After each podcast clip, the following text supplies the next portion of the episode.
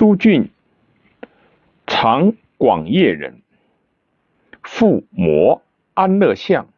郡少为书生，有才学。仕郡主簿，年十八，举孝廉。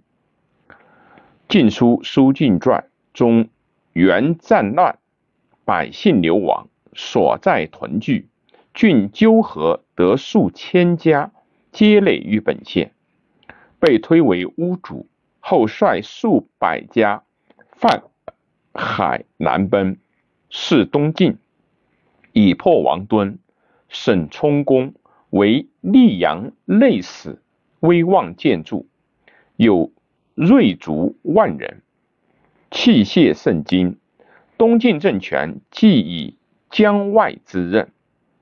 公元三二五年，明帝死。指司马衍继位，是为成帝。年幼，王导与外戚士族大地主颍川的余亮辅政，亮以苏峻交之，欲夺郡兵，因而内调郡任大司农。公元三二七年，郡与豫州刺史主约，也就是主替的弟弟。替死约领替之众，而郡与其合谋，以讨伐余亮为名，举兵南渡长江。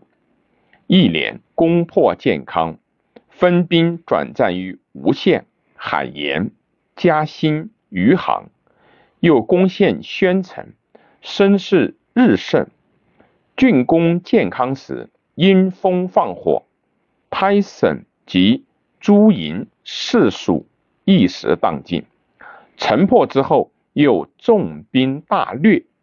这时东晋政府的大库内尚存有布二十万匹，金银五千斤，钱亿万，绢数万匹，被郡全数掠去。东晋的边防上游在荆襄，下游在淮南。赵宋时，李纲所谓的六朝之所以能够保有江左者，以强兵拒阵，尽在淮南、荆襄间。现在淮南的方正既然举兵对抗中央，唯有依赖荆楚的力量来勘定叛乱。于是，荆州刺史陶侃、江州刺史温峤联军东下。消灭苏峻，收复建康。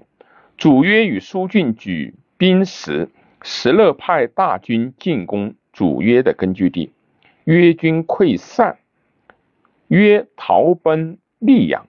及苏峻失败，约又率亲信数百人投奔了石勒。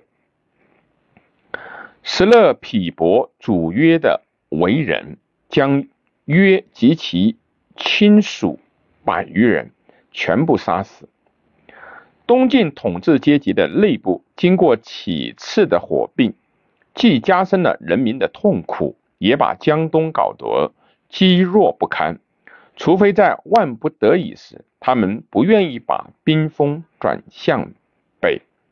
有时为了狭隘的利益集团本身，甚至不惜采取阻碍恢复中原的行动。以后桓温的北伐，便是在这种情况下遭受了挫折。